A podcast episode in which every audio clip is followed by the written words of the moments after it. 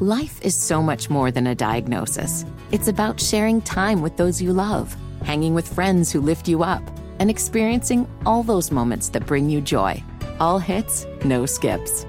Learn more about Kisqali Ribociclib 200 milligrams at kisqali.com and talk to your doctor to see if Kisqali is right for you. So long live singing to the oldies, jamming out to something new, and everything in between.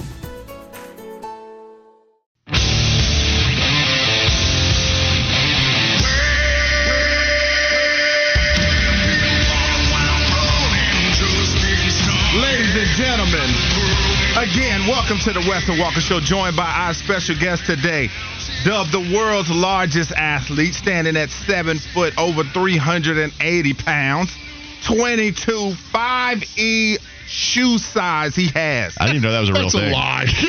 That's a damn lie. Yes, that's what I read.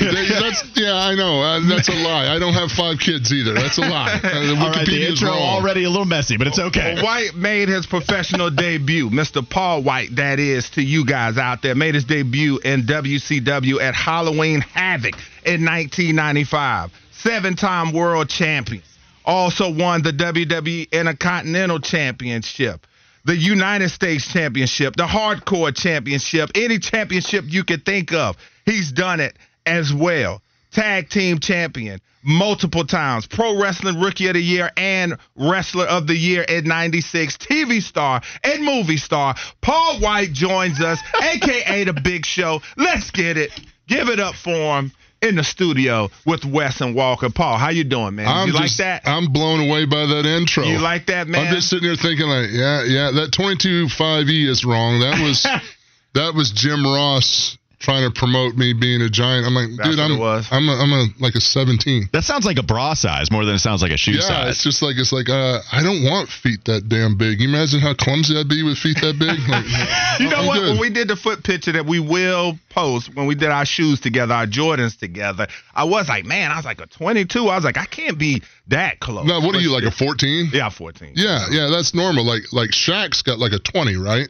I don't Yeah, know what think he- Shaq's I think is. Shaq No, they like- used to say was a 22. Well, I, I, I've had my foot next to Shaq's, and it's Yeah. com- like I, I want to row over to to another country in Shaq's shoe. I'm like, my God, man, how are you that good an athlete with feet that big? Isn't it crazy that we have a dude named, you know, Paul Wight, known formerly as the Big Show, and then you're going with him next to Shaq, and even he is saying, "Yeah, I would, I could hop in there. Uh, he I had could that hop giant, in like he a those boat." giant, ugly Reeboks, you know? oh, you think they're ugly? Oh God, Which yeah. ones you talking about? The, you the talking about black the and white noses? ones that look like. You some- talking about the Shaq noses? I, I yeah, it, it, it's. I mean, I'm always going to be a, a Jordan fan of stylish shoes. Like Got I the mean, Jordan fours on today. I do. I like the style of them. I think you know, but when the shoe's that big and your foot's that big and there's that much going on, it's like those ugly uh, Space Jam LeBrons a few years ago. Do you remember those? Yeah, I do. Yeah, it's just it's just too much going on. Like You're a you- sneakerhead. well, yeah. There's a long story behind why I'm a sneakerhead. I love it. When I was a kid, grew up in South Carolina, not far from here. Times were tough, um, you know. And I remember one winter I had uh, blue shoes and green shoes, and the holes were blowed out on the opposite shoe in each one. And I went to school with one blue shoe and one green shoe because it was wintertime and it was cold. And I remember I didn't want to tell the kids I was poor, so I told them I was colorblind. Mm. So then for years, all the kids would run up and be like, "What color is this?" And I would just go, "I, I don't know." And then, "Ah, "You're colorblind," but I was fine with that right. over them knowing that you know dad had gotten laid off, times were tough, you know that kind of a thing. What part of South Carolina? Uh, I grew up in Aiken, South Carolina, outside of Aiken County, Wow. uh, a little town called New Holland, South Carolina, which is off of Route 39, which is about six miles from Wagener. So it's uh, real small. The Salley Chitlin strut was a real big thing there. so yeah, it was a little country. Well, and, and so this actually brings me into one of the questions I had because I heard an interview that you had with George Sedano, I guess about a month ago Mm-hmm. out in LA. You were talking about playing basketball at Wichita State. Right. That journey that brought you there. You've had a good relationship with the coach, and Coach then Cohen, after a year, you, you transferred. But you also talked about how you could have gone to Clemson. You know, you were, you were visiting Clemson, South Carolina. I was, yeah. How differently, because just to tell the story, right? After Wichita State, that's when you start to get into the wrestling world. But if you would have gone to Clemson or South Carolina or played basketball here in the Carolinas, is there any telling where your life ends up? No, you know that's the thing that I try to explain to younger people too. That get frustrated that things don't go as they plan. Like I always thought I was going to play basketball, go to school, uh, uh, and become a basketball player. And life will throw you curveballs, and it's it's it's opportunity, and a lot of it's luck, and it's also being aware of an opportunity in front of you. Um, when I was at Wichita State, Coach Cohen got fired halfway through the season. I didn't care for the new coach that came in. Um, was kind of lost a little bit in a lot of ways. I'd lost my dad, my grandfather, basically my coach all in about the same year, which is really tough on a young man sometimes. And I had to find my own way, and, and I was lucky to get a second chance with wrestling, something that I didn't really think I would be any good at. I just knew that I was young, I was athletic, and I wanted to do something fun because I had been in a funk for a while of not knowing what to do with my life. Do I? I, I was even entertaining thoughts of um, maybe going back and playing college somewhere for a year, maybe trying to get onto a European team, play European ball or something. Just you're young, and there wasn't. I know this sounds archaic. It wasn't the internet. There wasn't places to get all this information. You know, you kind of had to to make decisions with what you knew at the time and I just got lucky. I got really lucky and, and met some right people and took a chance. I mean, I took a chance on going to Chicago and, and working at a karaoke place, answering phones, and met Danny Bonaduce, who introduced me to Hulk Hogan, and and you know, my whole life has changed because of that. Um, and uh, yeah, there was a lot of disappointment and frustrations, and and you know, how can it get any lower? Um, you know, I remember being really broke after I quit college and the bar I was bouncing at was closed for renovations. I was selling cars in Wichita at a place called Rusty Eck Ford, and it made money uh, the first couple of months there. It was in the summertime, but in December I owed the lunch truck twelve dollars. Mm. Like I owed the food truck twelve. Like I didn't get a check. They were like, "Yeah, you owe us twelve dollars." And I remember not having any food in the fridge and stuff like that. You know, so it was like it was a really low point, and uh, you just make the best. And I know it sounds cheesy and cliche, but the only thing you can do is just get up and try to make make yourself move. You know, getting out of the house, making yourself move, finding something, creating something, and and I just took a chance on. I got a job loading equipment. It was uh, 50 bucks a day cash. I was loading karaoke equipment, semi trailers with a forklift. And then I met this guy who's a fast talker, and he wanted me to, oh, I know people that are bears. I'll get you. To, I was like, oh, I don't, I don't know. We'll see. And that was one of the things about maybe I'll try out for a practice squad for the Bears. And then we were talking. Like having not much football experience at all. Either. I mean, I played in high school and I was yeah. a pretty good football player uh, in high school, but I was just, there wasn't anything like me back then. I was seven foot, 390 pounds, and, you know, 26 inch vertical and could run a 40 and five flat. So, I mean, like, that was ridiculous back then. Nowadays, we've got athletes all the time that are running under fives. They're running, you know, the athletes have just gotten better. Um, but for me, there wasn't a plan or a direction. So when we were talking, he says, Well, what do you like? I said, Man, I'm a fan of pro wrestling. I grew up in the South. I'm a fan of Ric Flair, the Four Horsemen. I can remember dunking and wooing and strutting in high school because that's that's what I did. And uh, he says, You want to do the wrestling? I said, Yeah, man. I said, I don't know if I'll be any good at it, but it seems like something fun you know, because I was starting to get there. Well, I need to find a job. I need to find a way to make a living because this being broken hungry stuff sucks, you know. And then, then I got into meeting the right people and worked out. And then I was exactly what that time needed for uh, a new wrestler, the size and athleticism. So, at what age did your size get to a point where you knew you just weren't regular like everybody? Oh, dude. Well, kindergarten, I was, I think I was four foot ten in kindergarten. Yeah you know, which doesn't sound like a tall, but in kindergarten, my kindergarten teacher was five one. I was looking her in the eye. you know what I mean? Like it was it was. I'm abnormal. picturing how that's going in my head, like trying to teach somebody the ABCs, and you're looking you look them in the eye. Like I yeah. played for uh, Aiken Sporting Goods Little League team in Aiken, South Carolina, and uh, they sponsored our Little League baseball team. And at 11, I'm six foot one or two, 12 years old. Like I'm taller than the coaches playing little league baseball. It's like all these coaches and then these little kids. Then there's this monster off to the side, you know. Um, so yeah, I, I dealt with, and I think, on all sincerity, that was a great prep for mainstream popularity and being a wrestler because I went through all the awkward stuff that some people do when they first get famous of the attention and people striking up conversations and saying really messed up things to you, even though they don't know you. Oh my God, how much do you weigh? I mean, I don't know. How about say hello first? You know what I mean? So I learned that patience, I think, younger, six, eight at 14. So um, all that stuff leads into being prepared to do what I do now. Like I look back now, it's easy to, oh, yeah, you were meant to do this. And it's great because I found something that I'm passionate about and something I am good at.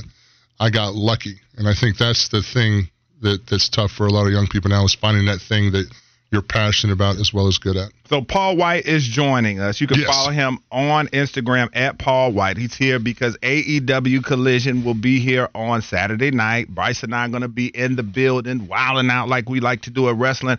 What are some of the storylines for the fans as they come to this event? What should they be looking for? What's Oh, going you on want in me the to give all AEW the, the recipe to the soup? Just yeah, let Of me know.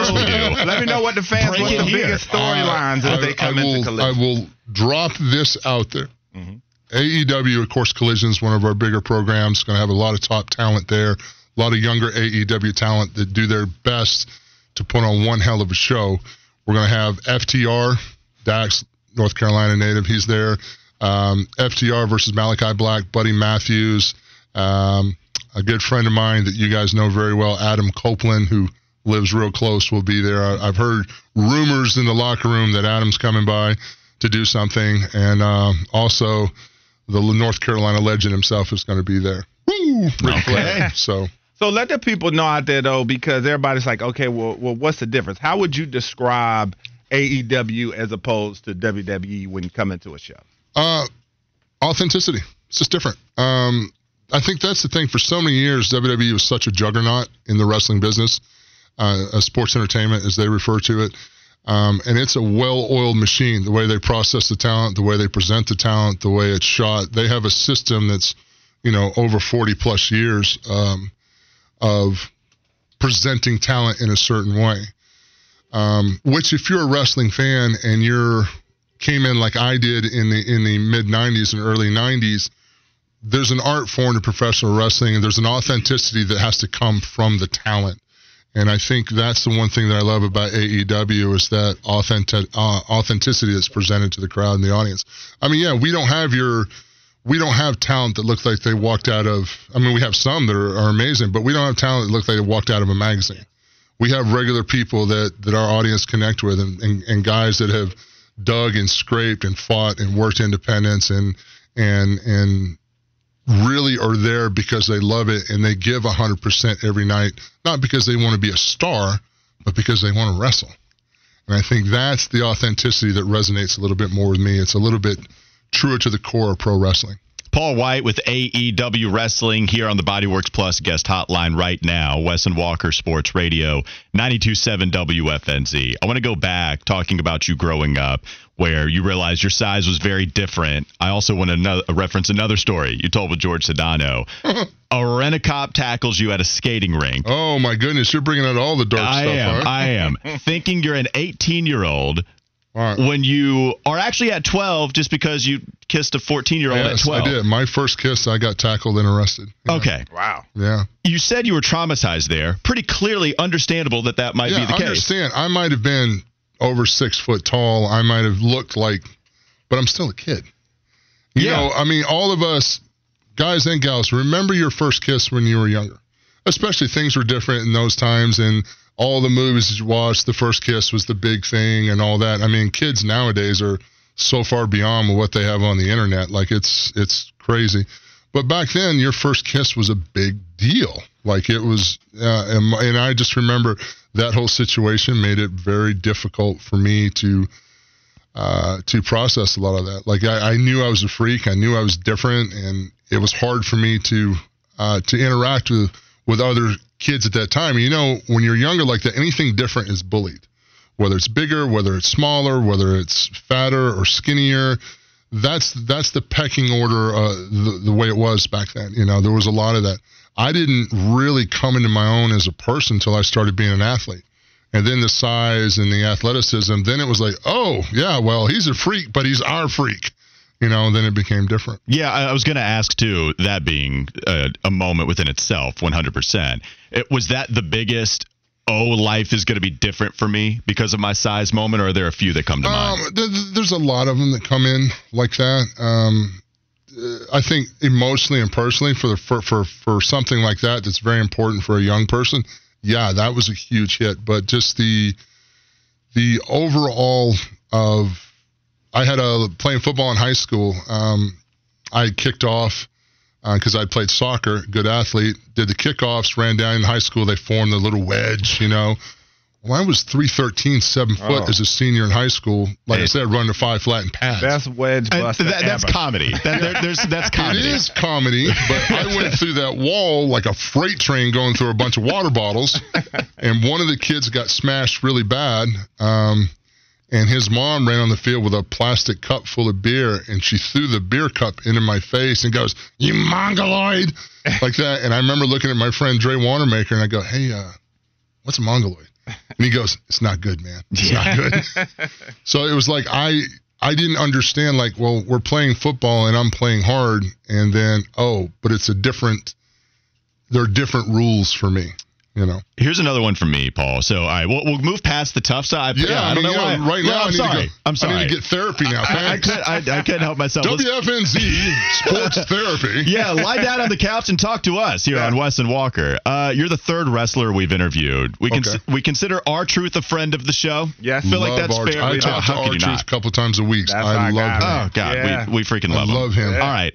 Since then, we've really only interviewed wrestlers that are about 350 pounds or more. Okay. Mark Henry got to talk That's with my him. brother from. You got Oh, two yeah. of my favorite human beings. Yeah, Mark man. Henry's my brother from another mother. I'm, yeah. I'm glad you said that. Feel free to share stories on any of them, but I know you and Mark Henry battled as heavyweights before becoming a tag team. Yeah. I got to know what those battles with sexual chocolate was like. I uh, mean, the world's strongest dude against one of the world's biggest dudes and then doing tag team stuff with them. What in the hell was that like in the ring? it's different with Mark because Mark is literally probably one of the strongest wrestlers to ever wear a pair of wrestling boots. Um, just naturally, sometimes scary because you go like, I'm strong, I'm a powerful dude, and I'm a big dude. And then there's sometimes I've done stuff with Mark, that little twinge in the back of your brain, you just go, oh damn, this dude ain't built right either. you know, like he put me through an announce table one time and didn't like the angle, and then just double clutched me to replace me while he's holding me but just like picked me up like you'd adjust a bag of groceries to put in the back of the truck or something. I'm like, dang, this dude is strong. I remember coming to the locker room. I told this story before, but came to the locker room one day and Mark's sitting. He's he's got his hands on his knees, his elbows on his knees, and he's bent over and there's sweat pouring off his. I think he's crying. He looks emotional. So I put my bag down. I sit next to him. I put my arm around him because he's one of my dearest friends in the world. I love him. I said, "Hey, man, you okay?" And he looks up at me, and goes, "Yeah, man, I'm all right. Why?" I said, "Well, you look like you're crying." He goes, "Yeah, man, I'm trying to tear this quarter, and I can only bend it." Dang. and I just got up. and I said, "Look, man, you touch me, I'm gonna hit you with my car." just letting you know, like, and he's got a quarter, a U.S. quarter, and he has bent it with his fingertips because he's trying to tear the metal in the quarter for a strongman thing he was doing. I don't know how to operate with that. One, my fingers are too fat. Like, you know, like I have enough trouble opening, like, you know, those little things you have to put your finger in the top to pull it out, the little, you know, like the like the cream, like the heavy cream or something yeah, like I know. that. Oh, oh, yes, of course. Yeah, Yeah. like you got it's got that little plastic loop, and you got to put your finger in it. Oh yeah. No, that just doesn't. I'll, I'll be there for for ten minutes. Just you know, it's you know, it's terrible. Now, Paul, I was going to ask you too, talking about tag team partners, and I would imagine it would be hard for you to pick a favorite. You've worked with Undertaker, Kane, Lex Luger, Scott Hall. It goes on and on. I mean, I guess I, I could try to get you to answer that, so you can tell me if you had a favorite tag team. I've got great memories with a lot of them. Some of the memories. Um, you know, a lot of these guys, some are in AEW, uh, some are, are are obviously from from WWE. But um, you know, Mark Henry and I always had a lot of fun um, competing against each other and tagging together, or just riding down the road together in a car. Like what Mark kind Hen- of car was holding both of you? Yeah, well, we had a video on my Instagram. We were in a Dodge Challenger together one time, and we kept saying two fat men in a small car. we were singing. that thing had to be scraping metal, man. Uh, had to. it was tough. Uh, I think one time there's a clip of us somewhere. We stole at the docks in New York. We stole the little electric uh, New York Police Department cart, and we jumped in that ride up and down the dark uh, the dock. And if one of us would have passed gas, it would have blown the windows out of it. I guarantee. I feel like Mark could probably rip that like the quarter he was trying to well, rip. Mark Mark makes statements because he's real country. He's from Silsbee, Texas. But Mark is, you know, he's a strong man. That's his thing. He does things like the the big, thick, two hundred and something pound dumbbell, one handed. He picks. Most people can't pick it up off the floor, and Mark carries it around like it's a water jug. You know, like he's on a different level. But we were talking about being strong, and I was like, yeah. I said I know that I could grab a car door at the top, and I know I could pry the top of a car door off if I needed to get somebody out of a car. I could pry the car door off if I wanted to, the top of it, bend the top over and snap the window the whole nine yards. And Mark goes, Yeah, like sometimes I feel like if I get my hands, I could pull the skin off somebody. And I went, I went, hold on. Yeah, you can. Why are you thinking that? Like, all right, man, we need 30 seconds. Just, you need to let that person go hide back in the dark spot. I can't. I can't That- do it. That I can't. Yeah. I mean, that's the, the only the only thing you can do to that person is get the car you were talking And the about. thing about it, they're talking about this stuff casually. Like that No. stuff regular human beings don't talk about. So I gotta ask you then, what's especially for a guy your size, what was the craziest bump that you ever took? Um, And I have to clarify for the people out there. They Bump don't is when you fall down. Yeah, bump Yeah, is when you we- fall down. last time we had did this with Mark mix-up we Henry. had Yeah, Mark yeah, on. we talked about- little we it bit got of was the 90s. There Yeah. were a lot of those Yeah. bumps going around, but I don't know anything Don't about get in trouble today. Please yeah, don't do yeah, that. let's not do that. Uh, yeah, a lot of people hated that stuff. They loved the way it smelled. I get it. Um, uh, crazy bump wise, I think my very first bump off the roof of Cobo Hall was pretty crazy. Because now I wouldn't do it. As a seasoned veteran now, I'd have been like, absolutely not. No, I'm not doing that. But the bump was monster truck fight with Hulk Hogan on the roof of Cobo Hall. We're going to struggle fight, then you're going to fall off the roof. And I was falling into an airbag. And it was a pretty good, pretty good drop. Probably, I don't know, like 25, 30 feet into this giant Hollywood airbag. Ellis Edwards, who had been the stunt coordinator, had set everything up. And famous Ellis Edward lines when you're doing a stunt with him, you'll probably be okay. You know, like right now, I there's no way I. That's but up then I was like, wow, this is my first thing. Okay, I got to do it. You know, and I just went over and took the bump. But now I'd be like, absolutely not. Man, that is. But other than that other stuff, no, I was um I was pretty much everything that I've ever done. Most of it's been my my idea on doing a lot of stuff. Um, like there's a famous one where Kurt Angle uh, shot me with a dart gun to shave my head, and I was actually in that production meeting, and I first pitched it out, and everybody started laughing. And I was like, no, no, no, I saw this thing on National Geographic where they had to shoot this water buffalo to transfer it to another park, and I'm like, it'd be great because you're gonna shave my head, and I'm a giant.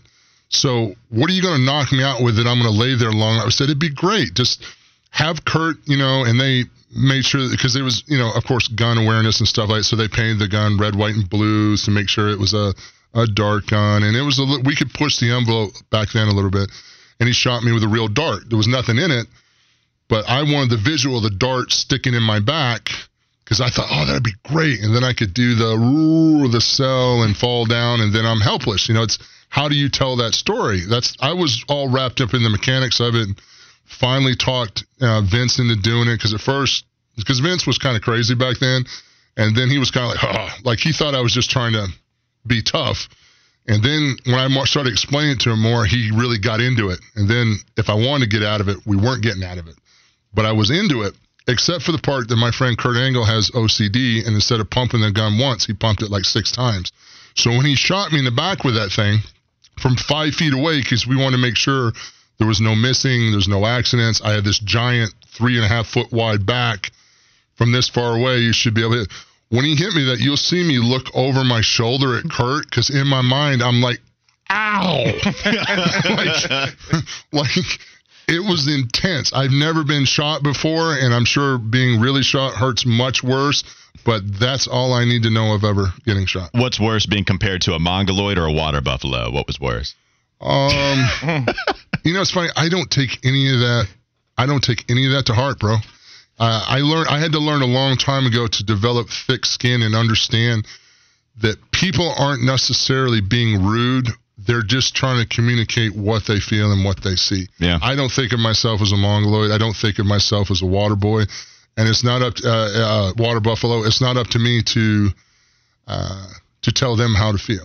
You know what I mean? Like, okay, that's how you feel. Good for you, and have a nice day. You know, so uh, I never took any of that uh, to heart. You know, even when you know uh, Rock used to call me a 500 pound bag of monkey crap. You know, I don't think I'm a five. I think I'm an actually a kind person that reads a book occasionally. But you know, anyway. You're lucky Paul Wight thinks of it that way. Yeah. Just like for other people here. Like that's well, incredible understanding. Here's, I here's mean, the thing. Like you can take a lot of. It, I, I, I'm not getting philosophical on you, but I will. You can take all these things and, and, that come at you, and it's a line from Roadhouse. Believe it or not, the wisdom comes from Patrick Swayze in Roadhouse when he's talking to the bouncers, and he says, "Well, what if uh, somebody calls my mama a bad name?" And he goes, "Well, is she?" And it comes down to the point. Mm-hmm. Somebody can call you something, and then you're like, well, oh, am I? Well, no, that's not me. Then it doesn't matter. Because, you know, you give people the power to affect you about how you feel about you. And I just not give anybody that power. Man. All right. You know? Well, we're going to take a break right here. We're going to come back, finish up with you, Paul. We're loving it. People on the text line are loving it. So more Paul Wight on the other side. This is Sports Radio 927 WFNZ.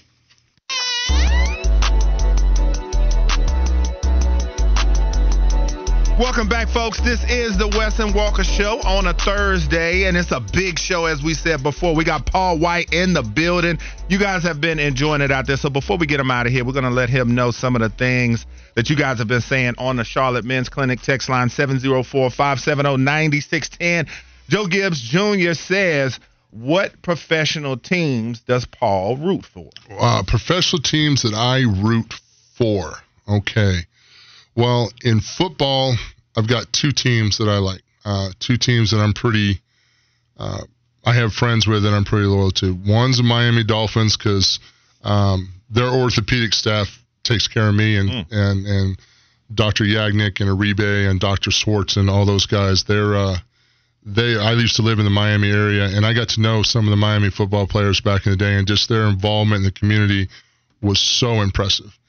And I think that's where I developed my fanship is from actually meeting meeting different people involved with the organizations, and then the Jaguars.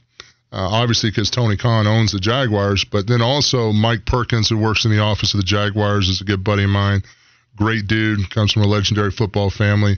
And then meeting the Jaguar players. Um, I met Trevor just right away, especially when you're older, you kind of know when someone's got it, you're just like, wow.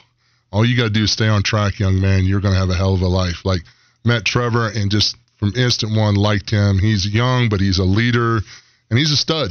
And I, I just, uh, as far as the way he plays football, his competitiveness, his his toughness, he he doesn't come across to me as uh, the newer professional athlete businessman. He comes across very tough to me, and he's in it for the game and his team and winning, and and that was super impressive to me. So may not be a popular answer in North Carolina, but I'm always rooting for those two teams. Well, Stanford P wanted to know on the text line if you were a Gamecock or a Tiger. It's funny. I got recruited by both, but I grew up close to Columbia, and I got to be honest. When I, when I was a poor kid growing up, so all the rich kids when I was growing up were Clemson fans. So I was a South Carolina fan. That's how it goes sometimes. That, that, that heat goes way back, and then we all hated Georgia, so it didn't matter. We all got together.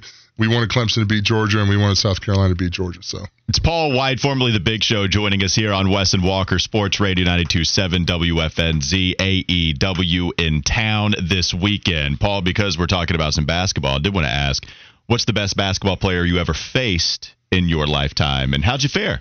Um, um, best basketball player I ever faced in a legit game. Um, heck, I can't remember. I think the best basketball player that was on my team was a guy by the name of John Smith, who was from South Carolina, who came out same year I did at Wichita State. He was like 6'9", 290, 295, 285 ran a 12 something two miles, stopped and tied his shoe, had a 40 plus vertical. Mm. Uh, I think he was a top 25 All American. Um, and at Wichita State, I wanted him to learn to play the four better so I could play the five. And John and I, uh, he was just a tremendous athlete. That was my first experience at I mean, John was so strong and so far ahead of his time then. I mean, he was benching over 370 pounds as a freshman in college. Like, I mean, his nickname was Stud for a reason. And it was the first time we used to have the long shorts back in my day. I remember he had number like like 32, I think, on his shorts. And I remember in practice, he took off just outside of the the baseline where you line up for free throws, caught a rebound two foot and jumped. And I saw his number go by on his shorts and he dunked. And I was like, good God. like like, you know, I used to have to cheat and stand on his foot and hold his shorts and everything in practice just to, to fight. But uh um and we used to play pickup games with uh in the summertime, I know X Man would come back to Wichita in Oh, the yeah. summertime, and Xavier McDaniel. yeah, right? Xavier McDaniel, and he was just tremendous. It's funny, Xavier McDaniel actually predicted my future. I was talking to him one time in the weight room, and he asked me what I was going to be doing, and my nickname back then was Big Draws because I my shorts are real big. This is a true story now. And uh, always when old people lie, they say it's a true story, but no, this one's true. He says, uh, says, what are you going to do? I said, well, I said, Coach Cohen's gone. I said, I don't know. I said, maybe I'll, I'll just try out for every pro team until I get picked up. I said, I'm going to play in the NBA. He goes, man, you'll be the only seven foot guy cut by the Japanese team. He says, let me tell you what you need to do. He says, you need to go into pro wrestling and say you're Andre the Giant's son and say you're here to avenge your dad's debts. So I'm telling you, man, he said, you ain't a basketball player. He said, you're a wrestler. You know, and I remember thinking, no, man, come on. You ain't gonna, you know, you know how basketball players pick on each other. I was like, wow, he really thinks I'm that sorry of a basketball player. and then now I'm like, wow, he's pretty brilliant. It's a nice call. You said that was a true story. Now, when we were bringing in, Wes was bringing the big intro. He said 22E shoe, That's whatever. a lie. Lie. Yeah. Big lie. Lie, lie. N- Now I want to know. It got me thinking. Okay, what's the biggest lie ever told about you that actually caught some steam? That you actually caught some steam. Yeah. Uh, I, I I think you nailed it on the head. That's a pretty big one. The 22.5e is the one that catches all the time, and then also, and it was part of the promotion, but that I was Andre's son. That was always a tough one because there's still fans. We that- got a question on that on the text did. line. we, we have fans that come up to me all the time, like you know, they'll say to me, "says I loved your dad so much. You know, he really brought a lot of a lot of joy to my family." I'm like, "Thank," but in my mind, I'm like, "My dad was a mechanic. I hope he did a great job fixing your car."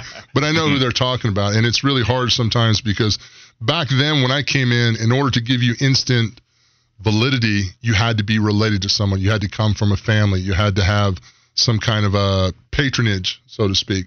And uh, that was the thing that they wanted to do. And, and it took me a long time early in my career to to carve out my own sense of self. All right, Paul. The last thing I'll ask you before we get you out of here, the Right. fans want to know: Can you suit up for Carolina on Sunday against the Jacksonville Jaguars? Preferably, I guess we'd want him at guard. You want him at left tackle. What Well, would you, you, want you him to tell be? us, yeah, against Tampa, last game of the week, uh, last game of the season. what, what Tampa- position Yeah, could 'cause you the help the Carolina Panthers? help. Could I Across help the the. Carolinas? I will be honest and humble and say um, Carolina Panthers have tremendous athletes and do not need my help. Okay. Um, as a younger man, I think uh, probably I would have been a good tackle. Yeah, I think he would have been too. Well, Paul, Yeah. we appreciate it. Thank man. you. Paul Wight in the building. You can follow him on Instagram at Paul Wight. Come out to AEW Collision in Charlotte.